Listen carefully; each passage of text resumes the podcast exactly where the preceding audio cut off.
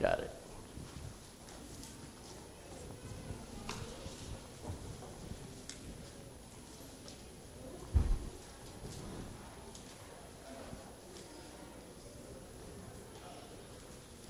Good morning, everyone. Welcome to our Bible class. Would you pray with me, please?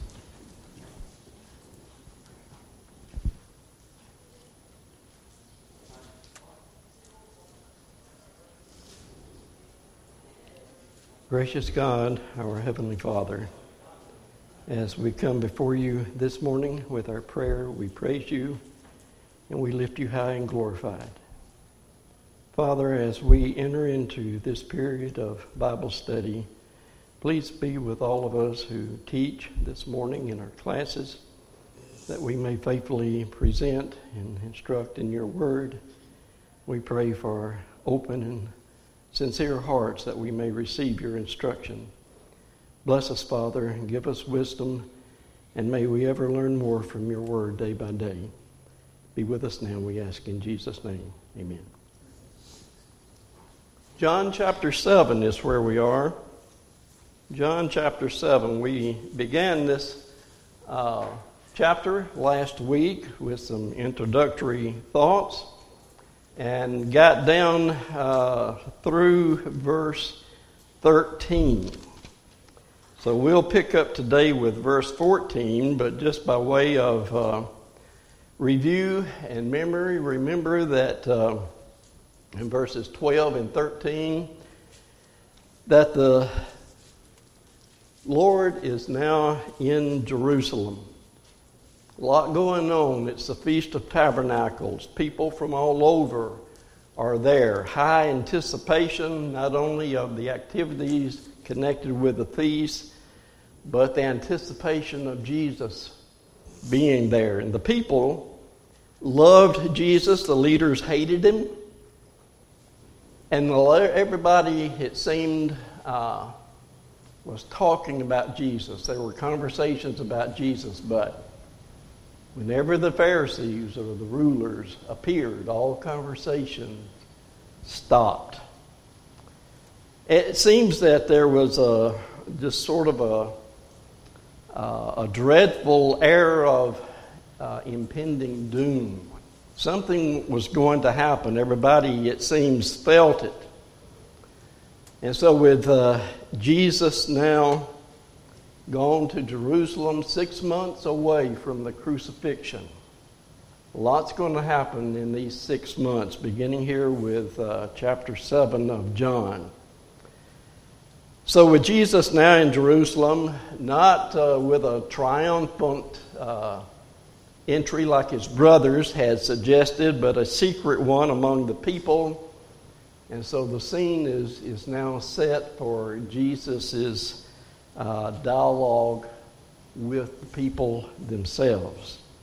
We read the entire chapter last week, so we'll not do that again, but we will just read uh, verse by verse as we come to them. We'll look, first of all, I'm hoping this morning to get through verse 36 because we've got one more Sunday to wrap this uh, chapter up.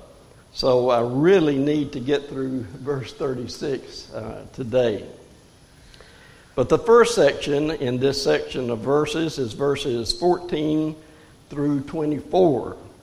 And during this time, uh, we're going to see uh, what might be uh, uh Jesus' uh, appearance in the temple. After he arrives, he goes into the temple. So let's look at verses 14 and 15. Now, about the middle of the feast, Jesus went up into the temple and taught. And the Jews marveled, saying, How does this man know letters, having never studied? Interesting. Jesus was bold. And his boldness in going to the temple, openly teaching, even with a loud voice. Later on, it will be referred to as him crying out in the temple, simply meaning that it wasn't a soft, timid voice, but Jesus spoke with authority and with force and with a loud voice. And this just totally frustrated uh, the leaders. And people were beginning to believe in him because of his instructions. It says that he taught in the temple, and probably, uh, most likely, the kind of teaching that Jesus did was what we would call expository. In school, they taught us that basically there are three kinds of lesson or sermon. Uh, you have the topical sermon or, or lesson where you pick whatever topic and then you find scripture to support that. And the next is textual, and that's where you would find a scripture itself, and that be the basis then for springing into other scriptures that uh, parallel that.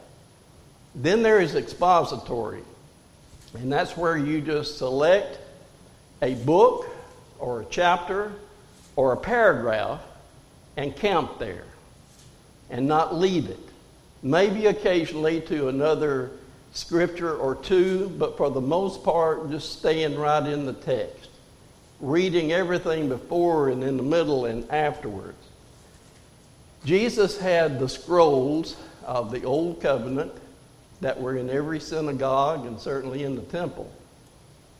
This was before chapter and verse designation, it was just pure text. And so Jesus would take the law of God, the law of Moses, the scriptures, the prophets, and he would just expound on them. This is what Jesus was doing in the temple. And his boldness just, uh, it, it just really frustrated the leaders. Uh, and they, the leaders here, uh, represent an arrogance that's just really hard to believe, but, but yet it's there. We see the same kind of arrogance today among many who profess to preach and teach God's Word. But this arrogance is seen in what they said and, and putting it uh, into how we would maybe say it today. They said to the people, the leaders said to the people, How could he know author- anything if he did not learn it from us? And so they asked the crowd this rhetorical question in an effort to discredit Jesus' authority. But this was their arrogance. If it didn't come from us, it ain't true. Forget it. Don't believe it. And what Jesus was speaking did uh, starkly contrast with what the leaders taught, or rather, how they taught it. Then, verse 16, notice what he says Jesus answered them and said, My doctrine is not mine, but he who sent me. So, Jesus here very clearly claims that his own words were, in fact, the words of God. And this claim again infuriated the leaders. They couldn't stand it. Verse 17. Jesus continues his dialogue. He says, If anyone wants to do his will, he shall know concerning the doctrine whether it is from God or whether I speak on my own authority. So, again, maybe in the way we would phrase it uh, today, what Jesus is saying here is if you really want to know, uh, or if you really want to do God's will, let him practice what I teach and see if it contradicts any of God's Word. Try it. The source of knowledge of God's will today, of course, is the Bible. It is the Word of God. We have it in written form through the inspiration of the Holy Spirit. But we need something as we have the Word of God before us, we need something uh, in order to understand it and to obey it. We need reason. We need a certain level of intelligence and experience. We certainly need obedience and love. And these are among the instruments uh, needed to be able to understand what the Word of God is saying. But even more important than those aspects, like uh, reason, intelligence, experience, obedience, and love, is the human will to desire to know God's will. The desire. And I believe this is getting to the center of why he was rejected. Uh, the desire to really know with an open mind and an open heart God's will. So, this desire is really what we are looking for. Uh, as we go out and we uh, exercise in evangelism, we're looking for seekers. Seekers. And really, we'll only have success to the extent that we find those really seeking God's will. They're really wanting to know God's will, truly, sincerely. And it's the seekers that God is wanting, and it's the seekers that will hear the Word of God, understand the Word of God, and obey the Word of God. And here we know that the leaders certainly did not fall in this category. Notice verse 18. Jesus continues He who speaks from himself seeks his own glory, but he who seeks the glory of the one who sent him is true, and no unrighteousness or false teaching is in him. Uh, we see here the, the nature of two classes of teachers and the contrast is between Jesus as a teacher and the Pharisees as a teacher. And it was evident who seek the glory uh, from Jesus' ministry and who received the glory and honor when the Jewish leaders taught and practiced their religion. It was evident. Was a difference. Both teaching from the sacred Word of God, the Old Covenant, but how they taught it and how they practiced was night and day in difference. Verse 19, Jesus continues addressing the people. Did not Moses give you the law, and yet none of you keeps the law? Why do you seek to kill me? Of course, none of the Pharisees, no one, in fact, kept the law strictly. They just didn't. So, why plot to kill Jesus for Sabbath breaking if this is the case? Along with this, I want us to turn to Matthew chapter 23. Matthew 23, beginning with verse 1, Jesus here is speaking with reference to the Pharisees, the Jewish leaders and notice what Jesus says in this text Matthew 23, beginning with verse 1 through verse 7. Then Jesus spoke to the multitudes and to his disciples, saying, The scribes and the Pharisees sit in Moses' seat. Therefore, whatever they tell you to observe, that observe and do. But do not do according to their works, for they say and do not. For they lay or they bind heavy burdens hard to bear and lay them on men's shoulders, but they themselves will not move them with one of their fingers. But all their works they do to be seen by men. They make their phylacteries broad and enlarge the borders of their garments. They love the best places at the feast and the best seats in the synagogues, greetings in the marketplaces, and to be called by men Rabbi Rabbi. And so, this is in essence what Jesus is referring to here. When he says, Moses gave you the law, but none of you keep the law. So, why are you trying, in your hypocrisy, to kill me for what you would say breaking the Sabbath? And we go on to verse 20 the people now have a chance to speak, and the people answered and said, You have a demon. Who is seeking to kill you? I think to understand this, again, we've already made mention of this before last week when we were in the first uh, study. You have two classes of people, well, actually three, but two main classes. Pilgrims who were not from Jerusalem, but from in the country, who have come to Jerusalem for the feast, and then the other class are the dwellers in Jerusalem, the citizens of Jerusalem itself.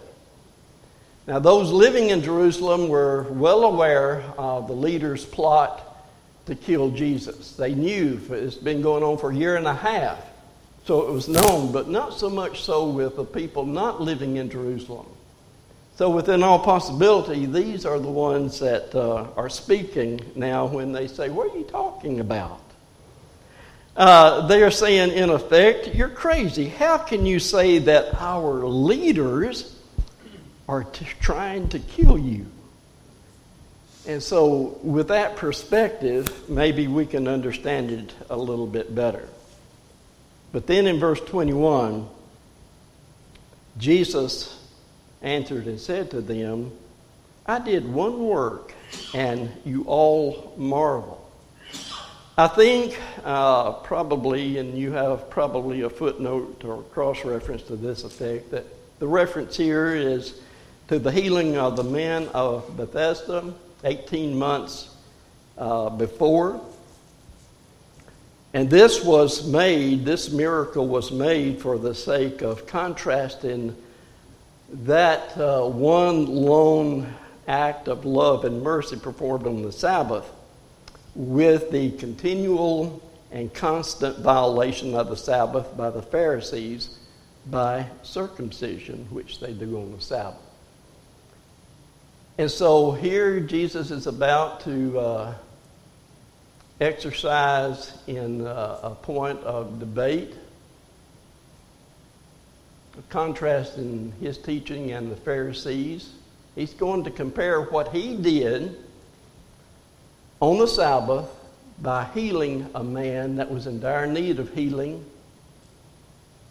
and being condemned for it. And then on the other hand, if a child's uh, eighth day of living occurs on the Sabbath, they allow it.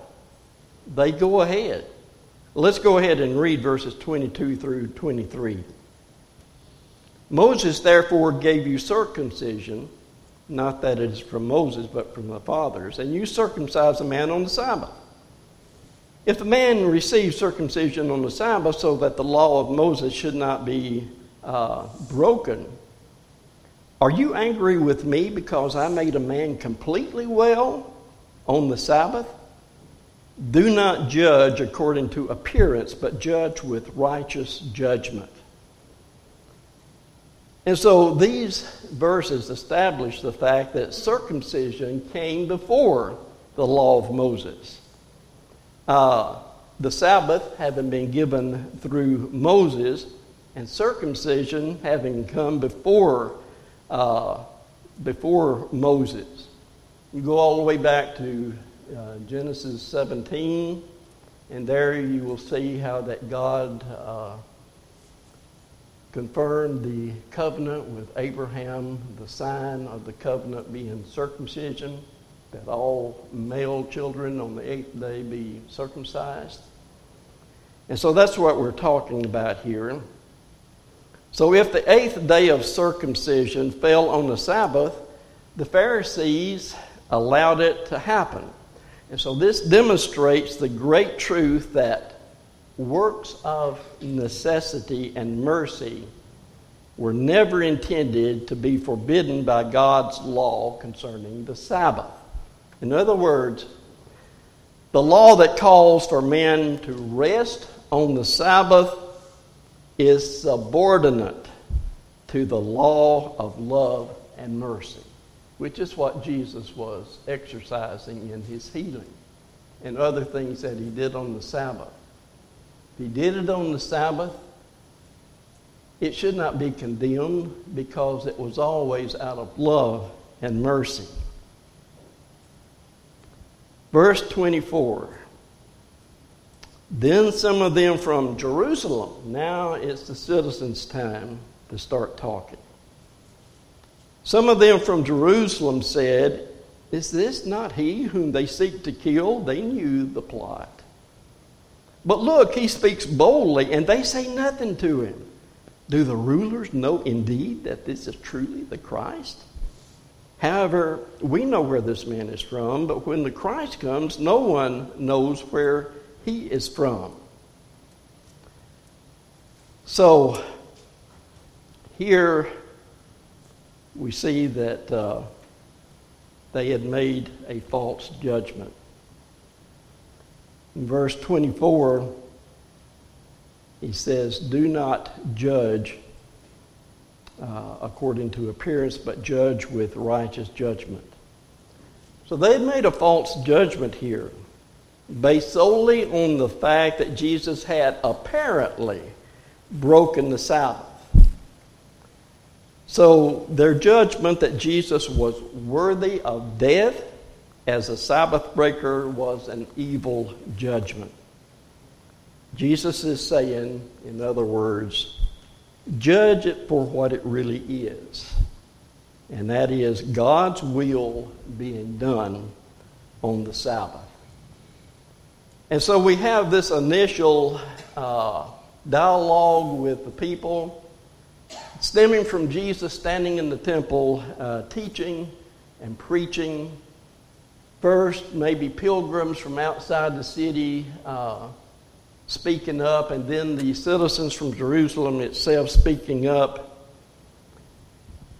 And yet, no one took him. No one laid hands on him. Opposing phrase there in 24, judge, righteous judgment. What exactly does that mean? You hear so many people today saying you're not allowed to judge. But right here he's saying judge, but judge with righteous. Yeah. I think he's looking at uh,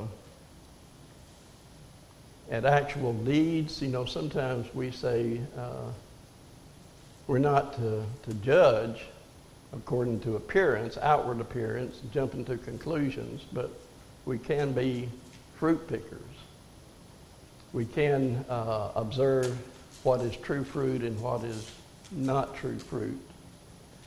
So, judgment, all, all of this, you know, the Pharisees were trying to build up any case that they could put together uh, to condemn Jesus, to discredit him. And so they see him doing this on the Sabbath day, and so it's something that Jesus did on the Sabbath. Therefore, he's broken the Sabbath. Uh, forget the fact that it was an act of love and mercy, but he did it on the Sabbath. So they jump on this, trying to convince the people that he is guilty of Sabbath breaking, and that is so important that he needs to be put to death. So I don't know what, what's your thoughts on that? Righteous judgment. I'm not sure, to be. Anyone? Anyone else like to jump in? If somebody's got a problem, you show them scripture where it goes against their faith. That is not you judge, that is God making you judge, Exactly. And that's always a good point to bring out when we're studying with people. Uh, as many of you probably do as well, but when Kay and I are uh, engaged in evangelism and studying with people, if they're willing, we always ask them to, to read the scriptures that we are going over. And when they finish, we come back with something like, now, what did God say here? What is it that the Lord is saying here? Not me, but, and that's what you're saying, Nathan. It's the scriptures. Let the scriptures do the teaching. Unfortunately, we put too many scenarios in our judgment, and we can be messed up. But if we all go back to the Word and make our judgment, then we'll be Yeah. good. But unfortunately, sometimes we look at the situation, the person, and you can't judge it. But that is a judgment that we shouldn't be doing. Good points. If I see, if I go by the local bar and I see you walking in there, and I approach you like the next Sunday about it, and I say, you know, we're to avoid all appearance of people, avoid drunkenness, blah, da, da, da. Is that righteous judgment?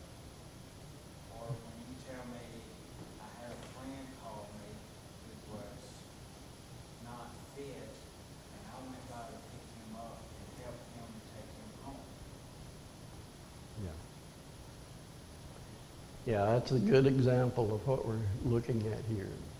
Jesus is being a, a victim of false accusation, of unrighteous judgment, in order to get him out of the way and out of their hair. We come then next to the, the next section, verses 25 through 36. And uh, let's see if we can get through this.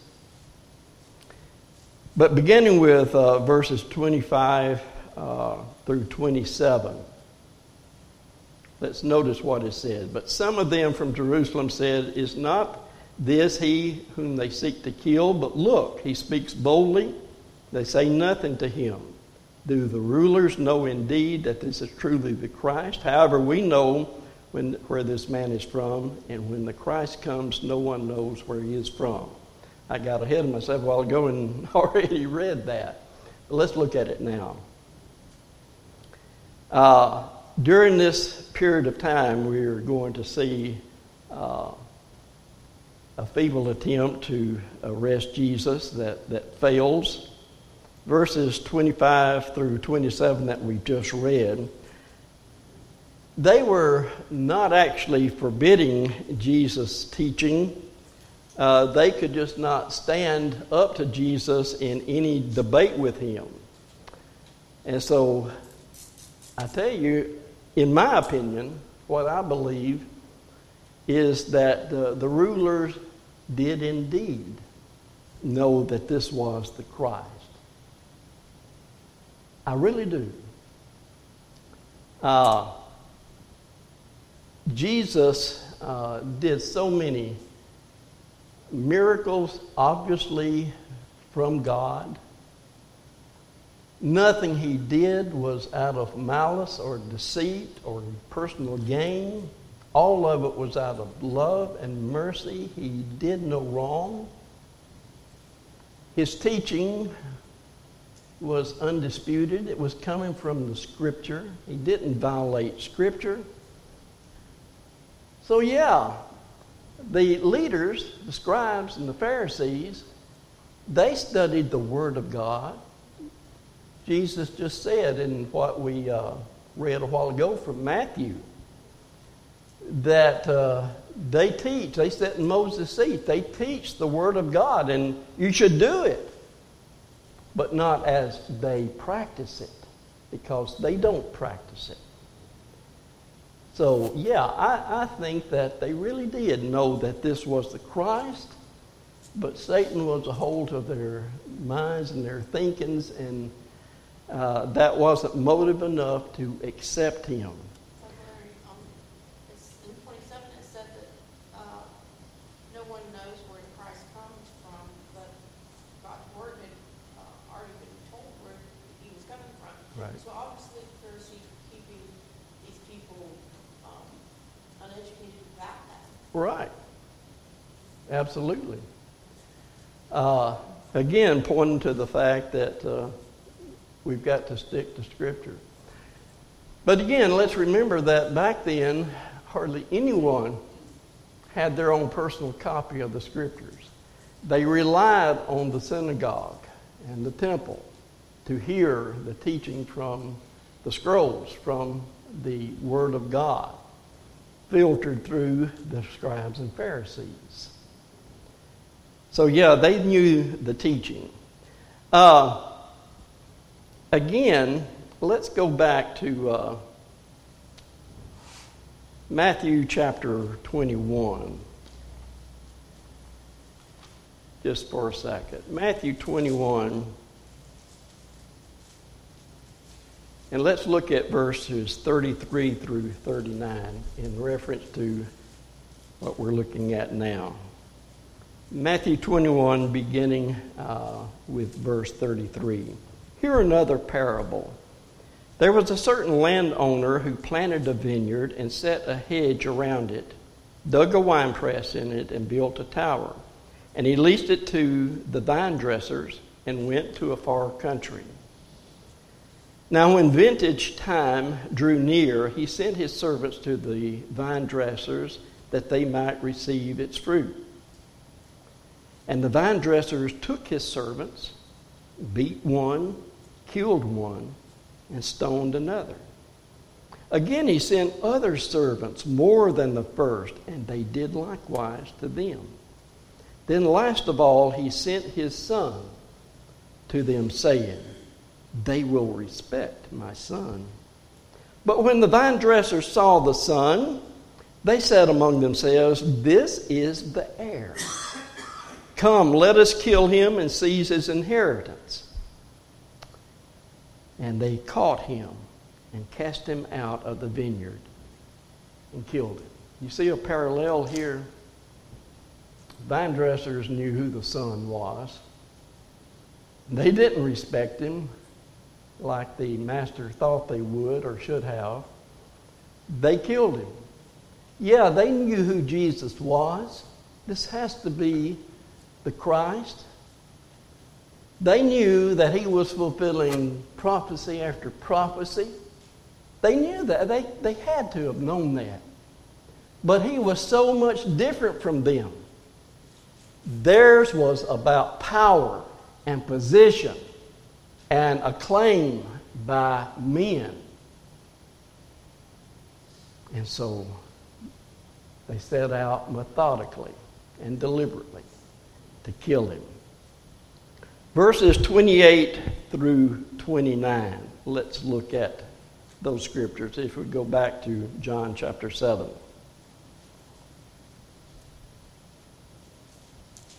Then Jesus cried out as he taught in the temple, saying, You both know me, and you know where I am from. And I have not come of myself, but he who sent me is true, whom you do not know. But I know him, for I am from him, and he sent me.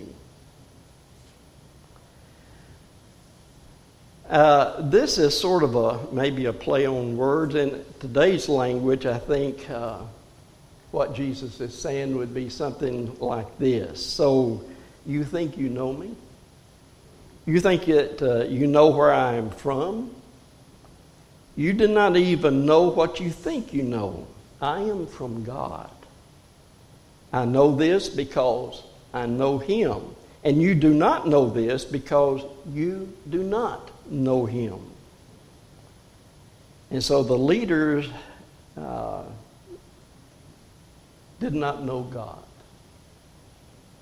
They did not know him experientially. Factually, they of course knew God, but they did not know him to the extent that their heart was desirous of knowing his will and doing his will. And so this was the basis of their failure to accept Him. They did not know God. Verses 30 through 32. Then they sought to take him, but no one laid a hand on him because his hour had not yet come. And many of the people believed in him and said, When the Christ comes, will he do more signs than these which this man does. The Pharisees heard the crowd murmuring these things concerning him, and the Pharisees and the chief priests sent officers to take him. Here uh, in verse 31, well, in verse 30, it says that they sought to take him, but no one laid a hand on him. You know, it could very well be that uh, in this particular verse, the reference is to the people themselves. So many believed in him. They knew that he was the Christ. Can anyone do more signs than he's already done? But verse 30 says they sought to take him, maybe to make him king. You know, their thoughts of the kingdom was still that when Messiah would come, it would be an earthly kingdom that he would be restoring.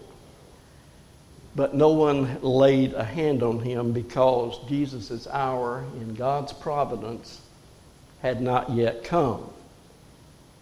So, down here in verse 32, it is said that the Pharisees and the, the, uh, the Pharisees heard what the crowd were saying, and they sought to arrest him. They sent officers to take him. There's a great tragedy here, I think, that we need to realize. And the tragedy is that I think at this point the vast majority of the people would gladly have hailed Jesus as the Messiah, but out of deference to their leaders, they hesitated. This has to be the Messiah, the people, most of the people believed. Yet no one laid a hand on him to make it so. Why? They did have respect for their leaders. How could our leaders be out to kill him? How could our leaders be wrong? And the leaders are against him. So no one took him, and this is again God's providence. It'd be six more months before his time has come to manifest himself. And so we see the great tragedy and the great sin of the Pharisees here because not only did they reject the Lord as Christ themselves, but because of them, the nation as a whole rejected. And we lay this at the feet of the leaders. No way around it. They're to blame. In verses 33 through 34, then Jesus said to them, I shall be with you a little longer, then I go to him who sent me. You will seek me and not find me, and where I am, you cannot come. So, knowing that the end is near, again, six months away, Jesus looks ahead and declares that he will soon return to where he came from. He came from God, and to God he will return. So, this was said in uh, response to the efforts of the Jews to find and seize him. Soon he would be in a place that they would not be able to follow.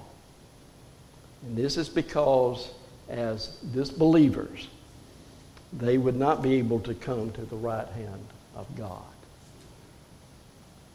And then finally, verses 35 and 36. Then the Jews said among themselves, Where does he intend to go that we shall find him? Does he intend to go to the diaspora, uh, dispersion? I messed that up. Among the Greeks and teach the Greeks? What is this thing that he said, You will seek me and not find me, and where I am, you cannot come? So now they were really confused.